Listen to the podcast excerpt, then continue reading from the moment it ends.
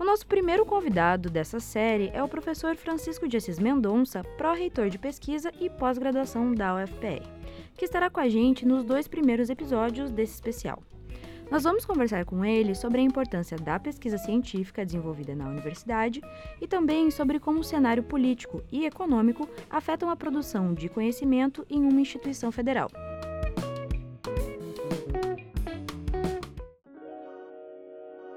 Olá, eu sou Ana Carolina Maoski. E eu sou Gabriel Espenassato e esse é o podcast Fala Cientista, produção da Agência Escola de Comunicação Pública e Divulgação Científica e Cultural da U F P R.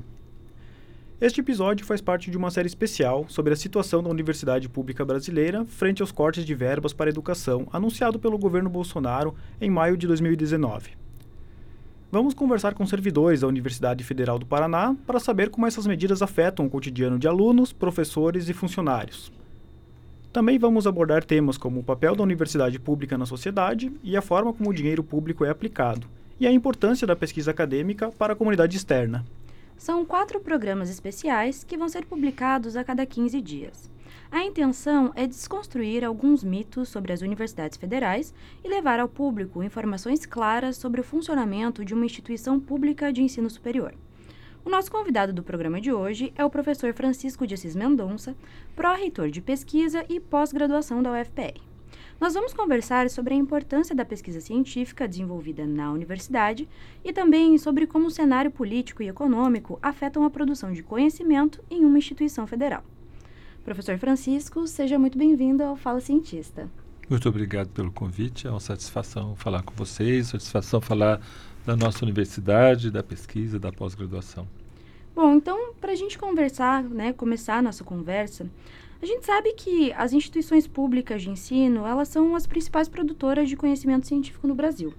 Inclusive, tem um relatório que foi encomendado pela CAPES que indica que mais de noventa e cinco por cento de toda a pesquisa é feita pelas universidades públicas.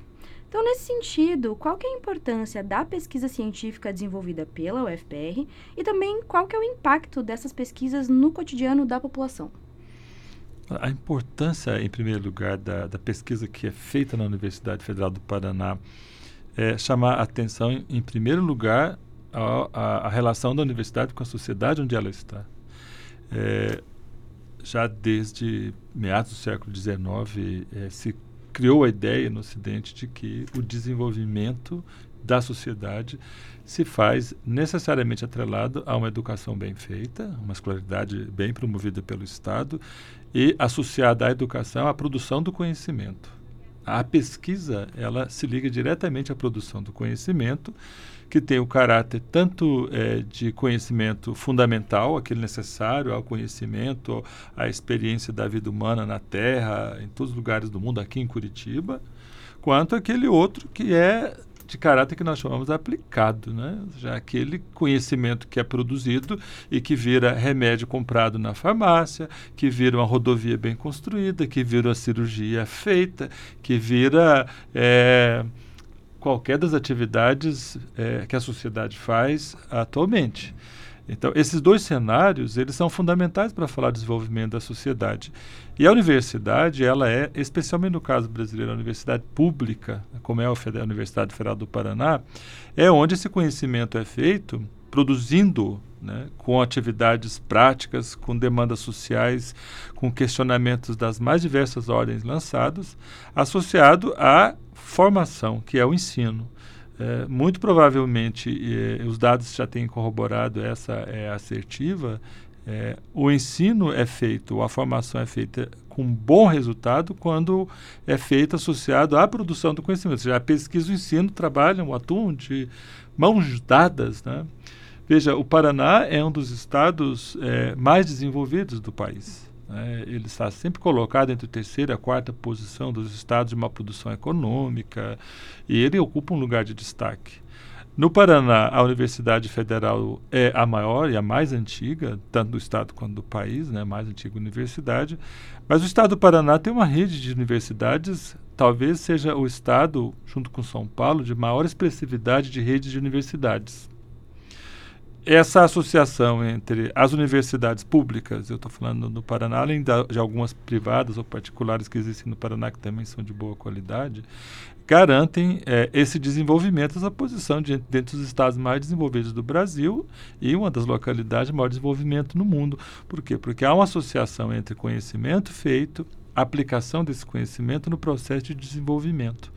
Então, a importância, ela é inquestionável, né? O estágio de desenvolvimento que a sociedade alcançou atual no Paraná deve-se muito ao conhecimento feito, produzido na Universidade Federal do Paraná e também nas outras universidades é, que estão no estado. Então, falar da importância para nós que trabalhamos com essa dimensão é um pouco, é quase redundante, porque é o cotidiano que, no qual nós estamos inseridos. Professor, é, um dos argumentos mais frequentes contra as universidades públicas, incluindo a Universidade, Universidade Federal, é de que se produz muita pesquisa, mas pesquisa de baixa qualidade. Por exemplo, tem um texto de dois mil e dezenove da Gazeta do Povo que defende esse, esse argumento, essa visão. Como você avalia esse tipo de afirmação? Olha, em primeiro lugar, eu seria muito bom que o veículo que publica esse tipo de notícia publicasse, inclusive, os dados que vão confirmar esta afirmação. É, falar sobre é, aspectos pueris, generalidades não fundamentadas é a coisa mais comum do mundo. Nós temos mesmo ditado, todo papel aceita qualquer escrita, todo ouvido ouve qualquer fala. É, sem dados concretos, esse tipo de afirmação é inócuo, né? Esse tipo de afirmação configura um ataque. Veja bem, é, já de um bom tempo para cá, esse veículo de informação que você faz referência tem sido repetitivo no sentido de destruir a imagem da Universidade Federal do Paraná. É, ele não faz isso com outras universidades no estado, é, especialmente aquelas que pagam a esse veículo é, algum recurso para a sua existência. A Universidade Federal do Paraná não faz isso, não encomenda é, propagandas nesse jornal, não lhe paga. Portanto, ela não é um cliente desse estado, desse, de, desse veículo. E já de um bom tempo, eh, essa, esse jornal, esse veículo associado a determinada política nacional tem agido de maneira inescrupulosa e irresponsável no ataque à Universidade Federal do Paraná, colocando eh, mentiras a público sobre a instituição, eh, afirmações eh, inverídicas não embasadas em dados concretos e, e mais do que isso, agindo para denegrir a universidade. Eu diria é um veículo de comunicação desprezível no nosso meio. É, eu penso até que, como um jornal, um veículo responsável, deveria, assim, olhar é o que há de positivo na instituição. E há muita coisa de positivo na instituição que nós, cotidianamente, é, vi, estamos indo a público colocar, mostrar, não através desse veículo, porque ele não faz isto, é, o que é um, uma, uma ação altamente depreciadora à história do Estado. É um desserviço à sociedade paranaense, porque ele age de maneira parcial, de maneira leviana, e que faz um mal terrível à sociedade. Inclusive, acho que nesse sentido, né, complementando o que o Gabriel colocou, normalmente esses ataques eles vêm associados às produções nos cursos de ciências humanas, né? O primeiro ataque vem a essas produções.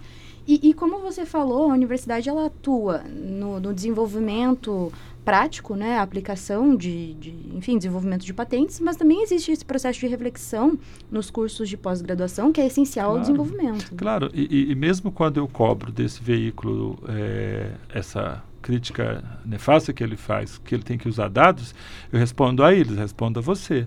O curso de Direito da Universidade Federal é o melhor curso do Brasil, Ciências Humanas. O curso de Sociologia é um curso com conceito cinco na pós-graduação, um dos mais conhecidos. O curso de Geografia da Universidade Federal é um conceito seis na pós-graduação doutorado, é um, um dos melhores cursos do Brasil, conceito cinco. O curso de História é um curso que tem pós-graduação de longa duração, está com conceito quatro para cinco. Os cursos na área de Letras, né? É o curso seis, pós-graduação, conceito seis no Brasil, é excelência. O curso sete é a maior nota. O curso sete, ele tem o um nível dos cursos das grandes universidades no mundo, como Harvard, Princeton, etcétera. O curso de Letras da Universidade Federal do Paraná é o curso seis.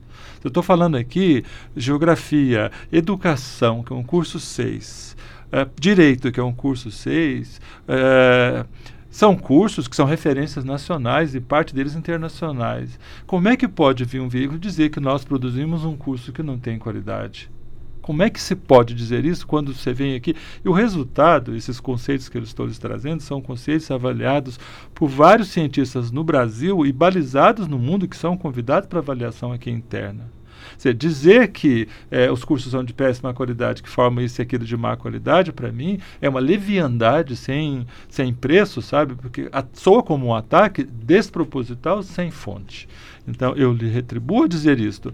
Quando você vê o jornal como esse afirmar que na área de humanidades os cursos devem ser fechados porque são de baixa qualidade, eu só posso dizer a vocês, eles estão alinhados, esse tipo de afirmação está alinhado com uma política que se instalou nos últimos três anos no governo federal, que paulatinamente tem perseguido as humanidades, especialmente as humanidades. Ora, isso lembra muito mil novecentos e sessenta e oito, sete, oito, setenta, quando, no período de ditadura militar brasileira, se instaurou um, uma caça aos intelectuais que tinham posicionamento crítico. Quantos foram exilados no Brasil? Inúmeros.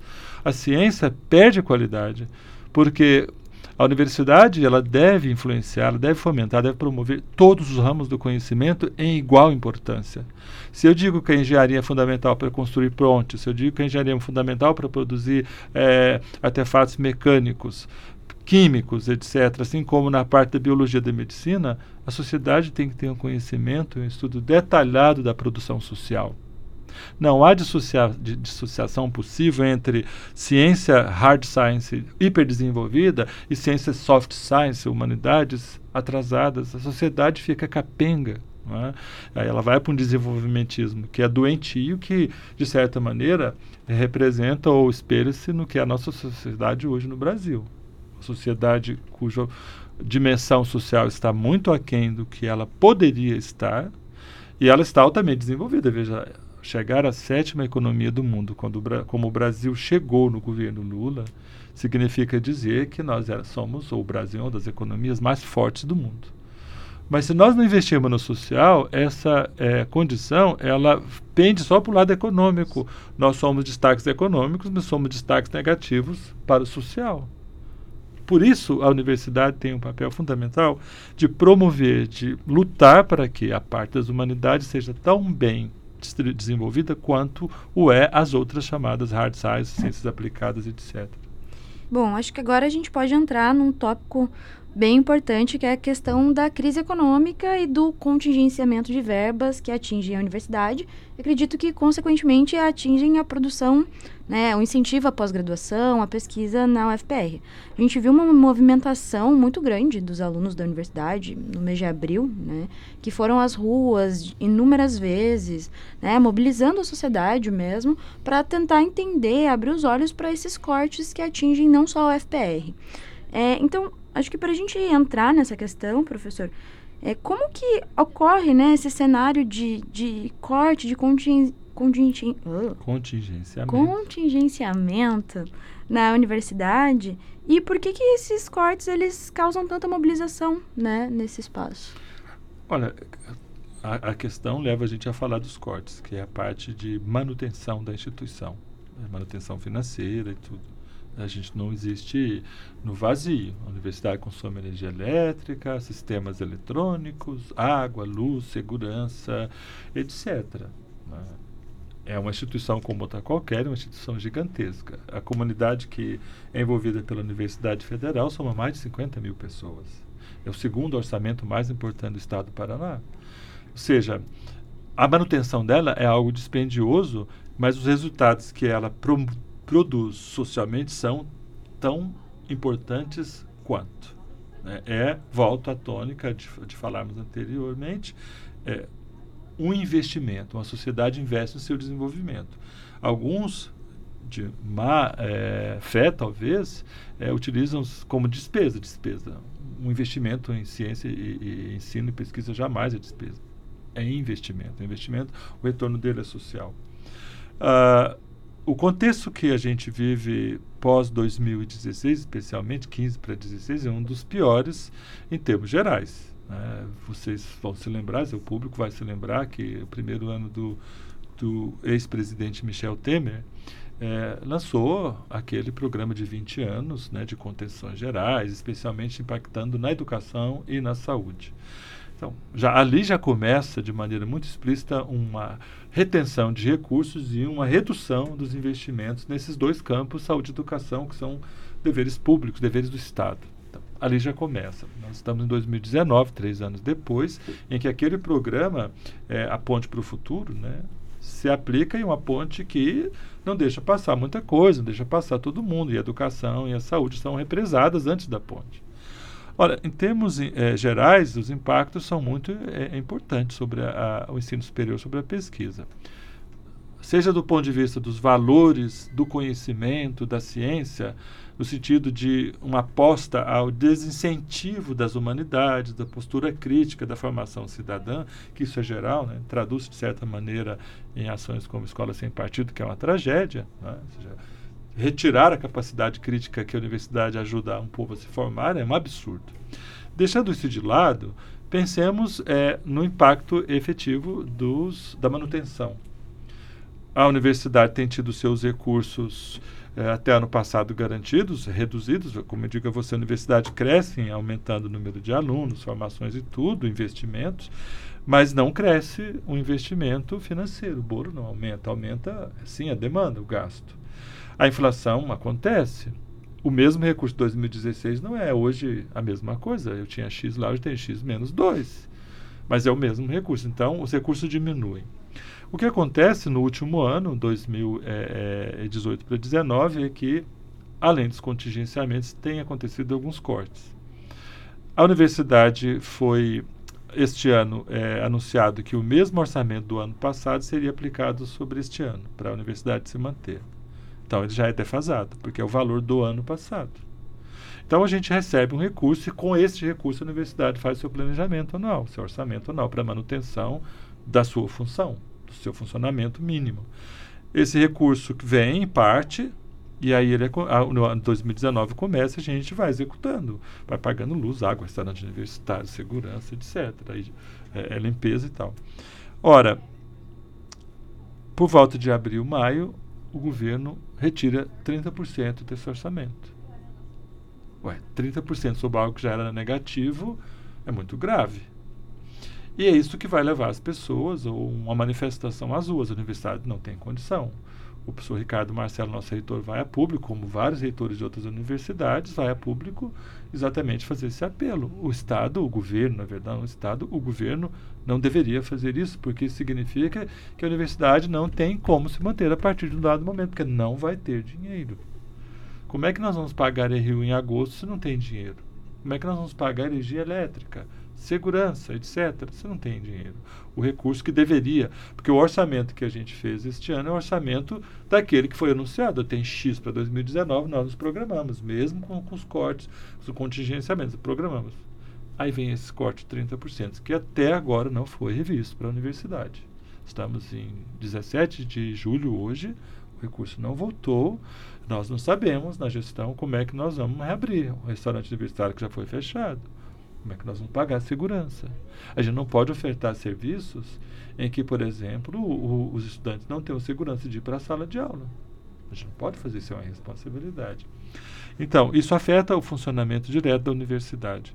Nós estamos na iminência, assim, de ter que não ofertar certas atividades da universidade, porque não vai ter como mantê-las. Não tem como ter luz num lugar... Enfim, isso exige da administração, exige da gente uma ginástica imensa, não só com o governo federal, e aí uma reunião, é uma ação conjunta com as outras universidades, no sentido de fazer, uma, ou tentar sensibilizar o governo federal para que ele volte atrás, para que ele retome aquilo que pelo menos tava sendo, já tinha sido aprovado ano passado o orçamento para este ano. Essa luta está sendo feita, ela é geral, a Andifes tem sido um, o fórum principal dos reitores nessa luta, mas vários outros fóruns estão trabalhando aí. Nesse momento, então, a gente tem um comprometimento muito sério. Até agora, o recurso não veio. Aí você fala, a pós-graduação, como que ela sofreu? Os impactos dos cortes não vieram sobre a pós-graduação diretamente, porque o recurso é dado para a universidade. Só que, ao não funcionar a universidade, a pós-graduação está afetada. Porque quando o recurso vem do orçamento da universidade, ele não vem para a graduação, ou para a extensão, ou para a pós-graduação, vem para a Universidade Federal do Paraná. E é aqui que nós fazemos toda uma política orçamentária de olhar onde é que os investimentos são feitos. Então, eu diria a você, no número de bolsas, as bolsas, como eu falei antes, estão mantidas as bolsas do mesmo número do ano passado, ainda que aumentou o número de cursos esse ano. Nós tivemos doze novos cursos aprovados, pós-graduação em estrito senso. Então, esses cursos estão começando, bolsas para eles eu não sei se vai ter. A gente não recebeu para um ou outro que é doutorado, mas outros não receberam. Manutenção também eles não receberam. Então, esses cursos novos significam que a universidade cresce, mas o orçamento é do ano passado. E este ano, defasado, sobre ele, corte de trinta por cento. Então, não teve corte assim da pós-graduação, ela sozinha, teve um corte da universidade. As bolsas, elas não estão atendendo a demanda necessária, os cursos não têm os seus recursos necessários conforme foram aprovados, e a universidade não tem recursos para o seu funcionamento. Então, a pós, ela é afetada diretamente, como é a graduação, como é a extensão, como é a cultura. Nós estamos num dos cenários mais graves já vivenciados na universidade. Eu tenho vinte e cinco anos de professor na Federal aqui, eu não passei nunca por uma situação tal qual esta. Jamais. Seja em valores monetários, né, a manutenção, seja na concepção do ensino laico, do ensino, ou da, ensino e pesquisa laicos e com comprometimento da formação cidadã. Eu nunca passei é, uma patrulha sobre a forma do ensino, sobre os seus conteúdos e sobre os valores da manutenção. Estamos num momento de crise intensa. Ainda nessa questão do cenário da educação superior no Brasil, professor, é, tem algumas pessoas que questionam o tamanho da mobilização dos estudantes, o tamanho da reação das universidades diante desse cenário, argumentando que isso já, já tinham sido realizados cortes em governos anteriores, que isso vem de muito tempo. Então, de certa forma, nós podemos dizer que a situação agora é mais grave, é sem precedentes? Ela é totalmente mais grave, ela é totalmente sem precedentes. Eu até gostaria de... Os dados, eu sou um pesquisador, eu gosto das afirmações da sala, mas eu gosto que elas venham também feitas com dados.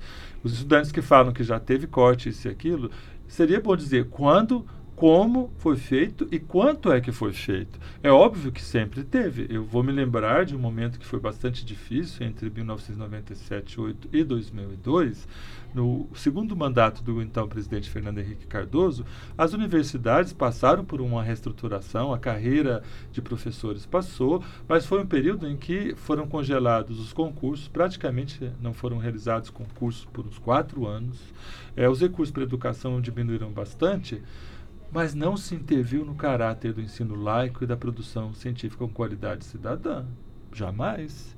E a redução que aconteceu naquele período, houve protestos, as outras foram assim, tomadas pelos professores e estudantes que, na luta democrática, com um governo que discutia ainda que tinha interesses liberalizantes, ouvia, debatia, ia para o debate, e muita coisa que era para ser feita mais intensa não foi feita, porque havia um processo democrático ainda bastante vivenciado e respeitado. Né? A luta estava na rua, a universidade se autodefendia. Mas não havia uma perspectiva de cortes tão profundos com anúncios tão imediatos. Nesse momento, o que a gente tem são anúncios e cortes feitos de maneira rápida e imediata, sem um plano futuro de como que vai seguir o processo de produção do conhecimento, do ensino da pesquisa. Naquela época tinha, veja, eu falava sobre os sistemas de avaliação. O sistema, na época, o governo, então, é, do, do, do, do presidente Fernando Henrique, sob a gestão do ministro Paulo Renato, era um, era um, um, um mandato, era um ministro, um ministro bastante duro, conforme o ensino público e gratuito, né, de caráter liberalizante, todo mundo sabe disso. Restringiu concursos, os salários foram reajustados, o aposent... plano de demissão voluntária para professores foi instalado e a gente teve muita, uma grande perda. No finalzinho, a coisa do governo, então, estava bastante difícil, mas teve... É, uma sequência, as universidades não foram ameaçadas de serem fechadas ou o ensino ser colocado, por exemplo, sob um, a égide de uma terra plana ou de um criacionismo. Jamais isso foi colocado, que isso é muito grave. Ora, a criticidade continuou e, felizmente, nos governos que vieram posteriormente, posteriormente especialmente os dois mandatos do, do presidente, do ex-presidente Lula e o primeiro mandato do presidente Dilma, houve muito investimento, mas jamais tamanho investimento foi fe- teria sido feito na história brasileira de antes. E a gente teve um boom científico. O Brasil se colocou nos grandes fóruns do mundo, em todas as áreas. Uh, da economia, do comércio internacional, do Itamaraty. O papel do então ministro Celso Amorim foi assim, uma coisa de destaque no mundo. E a ciência brasileira, com produção de qualidade, se colocou dentre as principais do mundo. Foi um período enorme. Já no final do, do, do primeiro mandato da, da presidente Dilma e depois do segundo mandato dela, sim, houveram cortes, houve, aconteceram alguns é, problemas é, é, que levaram realmente a críticas e tudo, mas o sistema universitário não foi colocado em xeque como está colocado agora. E nem os recursos foram retirados ao ponto de ameaçar a existência das universidades, como está acontecendo agora. Então, a crise agora, na minha perspectiva histórica, e eu estou na universidade desde os anos oitenta, como aluno, depois como professor na universidade pública, nunca, jamais aconteceu desta maneira. Um completo de desrespeito às universidades enquanto instituições de produção do conhecimento livre, comprometido com o desenvolvimento da cidadania e laicas. Jamais houve isso. E, ao mesmo tempo, cortes tão é, incisivos e ameaças tão absurdas quanto essa de que devolveríamos o dinheiro das universidades se passar a reforma de, da, da Previdência. Esse tipo de chantagem não pode acontecer numa sociedade como a nossa. A ciência feita nas universidades, nas instituições de pesquisa, é um dever do Estado. Não é um comprometimento único livre de um governo que tem uma durabilidade de quatro anos e que há de passar. Mas é um compromisso da sua sociedade com o Estado que ela rege. Nosso desenvolvimento, hoje oferido, ainda com debilidade séria no plano é, social, é uma conquista dessa sociedade. Os impostos pagos pela sociedade estão investidos nas universidades, nas instituições públicas e devem dar o retorno à sociedade. Não cerceados como, é, de certa maneira, por parte da política atual, é, estejam sendo feitos. Professor, e nesse cenário, é, né, surge em muitos momentos uma questão de uma possível privatização ou de uma cobrança realizada nos cursos, né, de pós-graduação das universidades públicas. E, como você acaba de falar, existe um papel, um dever do Estado, né, de uma educação, enfim, pública, de qualidade para toda a população. Então, nesse sentido, qual que é a importância de ter esse financiamento público do Estado para a pesquisa científica, né? E isso também acontece em outros países, porque às vezes a gente vê uma argumentação de tipo, ah, em outro país não é assim. Como que a gente enxerga isso? Então, é, as informações, elas é, devem ser buscadas e checadas. Essa, essa máxima que colocam, ah, nos Estados Unidos o ensino é todo privado. Mais de cinquenta por cento da manutenção das universidades americanas é feita pelo Estado americano. Uma outra parte dos recursos das universidades americanas advém de famílias que, por ações de doação ao longo de suas histórias, que oferiram uma reprodução importante do capital familiar, investem na, nas universidades como forma de retribuição daquilo que elas mesmas tiverem, porque elas vão ter resultado com aquilo. Outra parte é paga, sim, mas é muito pequena parte. As estatísticas mostram, é só olhar os documentos dessa lógica, é, é, é, acontece. Eu não sou contra a privatização do ensino. Não sou contra, dependendo da condição do país. Num país desenvolvido, em que a sociedade toda tem a condição de o bem-estar garantido, saúde, moradia, etcétera, pagar não é uma coisa difícil.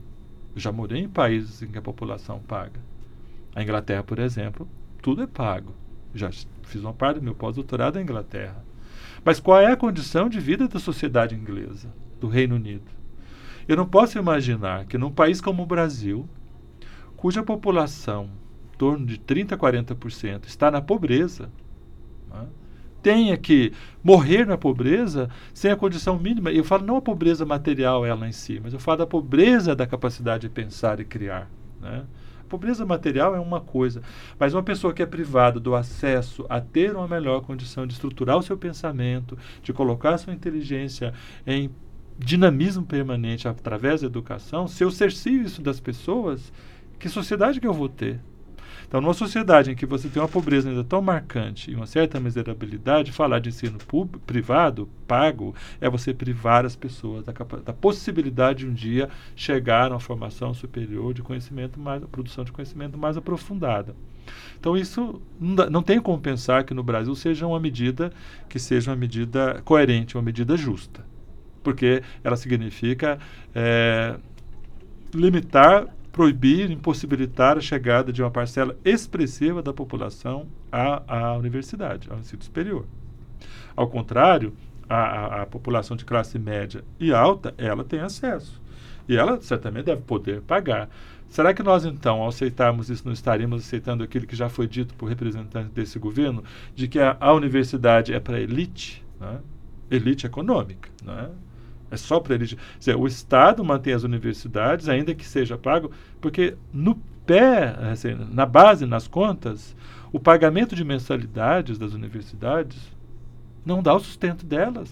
Não tem como elas existirem sem o Estado fazer um investimento. Eu quero dizer a vocês, um curso de medicina, por exemplo, que tenha seis turmas, vamos dizer seiscentos alunos, cem de cada ano. seiscentos alunos pagando mensalidades não conseguem manter os laboratórios, os experimentos e o pessoal e a estrutura física de energia utilizada e tudo no curso de medicina. Não tem como.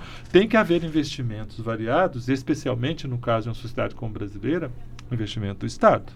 Investimento, incentivo. Eu sinto sempre nessa palavra, nunca jamais despesa. É, incentivo, é, é, é investimento. Então, eu não tenho como imaginar que isso seja uma coisa benéfica e justa no Brasil. Mas, ao contrário, né, quando esse debate se coloca, eu tenho sim que imaginar que é, dez a vinte por cento da população brasileira é efetivamente muito rica. A concentração da renda no Brasil é uma das maiores do mundo. Todavia, o nosso Estado, que fala em privatizar a universidade, não fala em criar formas de que essa população, ou essa parcela da população que é extremamente concentradora de riqueza, que crie um mecanismo de que haja uma desconcentração dessa riqueza e que, por exemplo, você garanta universidade gratuita para todo mundo, inclusive a população rica. Porque a educação é um dever do Estado. Eu, eu não estou preocupado, ou não passa pela minha cabeça, que privatizar é uma coisa que vai penalizar só os pobres e os ricos vão ter que se virar. A educação é para todos. O Estado tem que garantir educação para todo rico, classe média, o pobre tem que garantir para todos. Só ele tem que encontrar as formas de, ao não privatizar, não colocar um pagamento de mensalidades, por exemplo, olhar a alta concentração da renda. Muito difícil no nosso país, claro. Posso ir na minha argumentação, é, ser levado como um utópico, né? É claro que pode imaginar que seja uma utopia a desconcentração da renda no país. Mas se a gente não sonha com essas possibilidades, fica imaginando onde é que nós vamos, vamos referendar, então, uma privatização. Eu, pessoalmente, acho que é uma injustiça sem precedentes. Acho que a nossa sociedade ela é muito complexa e a, o nível de pobreza que ainda tem, sobretudo na formação escolar, na intelectualidade é tão alto que o Estado tem que, por muito tempo, investir nessa condição. O Estado tem que garantir o acesso gratuito a todo mundo às universidades. Acho que você pode encerrar com a última questão? Pode ser. E aí, fechamos? Uhum. Para encerrar agora, professor, diante de todo esse cenário dos cortes, quais são as expectativas para os próximos meses ou o próximo semestre? Há, há expectativa de que a verba seja liberada e, a, e o funcionamento da universidade se normalize? A expectativa é racional e lógica, né? É que a responsabilidade do Estado para com a sociedade seja efetivada, seja... A Universidade Federal do Paraná tem cento e sete anos este ano, né? Completa. É a mais antiga e a gente tem um corolário de um século de universidades importantes no país.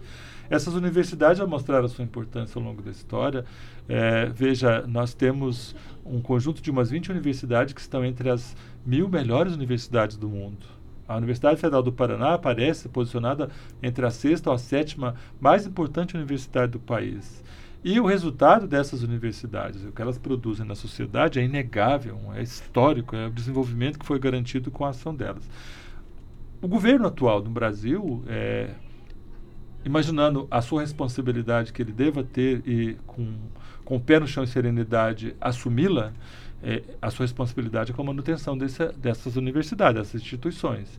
Então, como gestor hoje, um pró-reitor é, que ó, é, é, desempenho com minha atividade e com meus colegas na gestão, nós temos a, a perspectiva de que essa responsabilidade que é do governo, que é do Estado, que é desse governo, ela vai ser cumprida. Nossa perspectiva é que no mais tardar começo de agosto, o governo cumpra com o seu dever de aplicar o orçamento que foi aplicado ano passado, e que, ao aplicar, a universidade, ainda que tenha dificuldades, porque os recursos são hoje defasados, os recursos financeiros, ela ainda, a universidade ainda consegue, com a criatividade que está sendo exercida nessa gestão, chegar até o final do ano com seu funcionamento normal. Então, essa é a nossa perspectiva. Nós não estamos trabalhando com a ideia de que, olha, em setembro, outubro, a universidade vai fechar. Isso é uma possibilidade? Sim, se nós não tivermos energia elétrica, como é que nós vamos ligar o computador? Se não tiver água, como é que nós vamos ficar dois dias no laboratório? Não tem como. Então, essas, essa realidade de, um, de uma paralisação por é, incapacidade de funcionamento, ela, para nós, aparece como um cenário fora de uma perspectiva de uma sociedade racional, de um governo que tem o seu compromisso com a sociedade. Ao longo da história, as universidades e as suas comunidades brigaram muito para a manutenção, para seu desenvolvimento, e chegaram até hoje. Os cento e sete anos que a gente comemora não é uma coisa só de deliberação dos governos que sequencialmente estiveram presentes na nação. Os cento e sete anos é o resultado de uma luta histórica de professores, de estudantes, de servidores, que, ao defenderem a continuidade da universidade, exigiram equiparação de salários, melhoria dos laboratórios, trabalhos de campo, etcétera, e o funcionamento com qualidade. Então, é uma luta que não é uma luta somente da nossa, da gestão, ou é, de um governo que agora está agindo com maneira, é, de maneira pouco racional. É, é uma luta secular e nós, confiantes nela, né, confiantes nela, nós confiamos, e a nossa perspectiva é que a universidade vai continuar funcionando normal. Que até mais tardar dentro de um mês, esse estado de é, suspensão dos recursos seja revisto e a universidade funcione normal. Se assim não for, as forças sociais vão ter que é, agir em defesa dessa universidade. A universidade não é do reitor, não é do pró-reitor. A Universidade Federal do Paraná é da sociedade paranaense. E a sociedade paranaense ama essa universidade. Vocês não têm ideia das manifestações de apreço, de dedicação, de agradecimento da sociedade paranaense à Universidade Federal do Paraná. É uma coisa lindíssima. No momento de crise como esse, a gente está tendo, é, a gente está sendo ouvido, né? Nós tivemos uma reunião convocada pelo professor Ricardo, reitor, agora em começo de junho, na qual estiveram presentes a maior parte dos deputados da bancada federal, estadual, senadores, numa reunião na universidade. Isso significa que defendem a construção histórica, que não é um governo de meses com meses que está aí com ações que não são construtivas para a universidade e para a sociedade, que vai destruir uma construção histórica, absolutamente.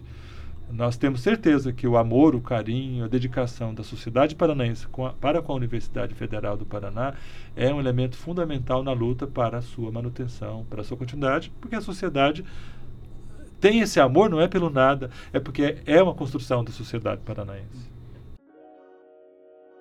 Se você tem críticas, sugestões ou curiosidades sobre esse assunto, entre em contato com a gente pela página Agência Escola U F P R no Facebook ou Instagram, arroba Agência Escola. E se você é pesquisador da U F P R, esperamos por você para uma conversa aqui no Fala Cientista. Um abraço e até o próximo programa.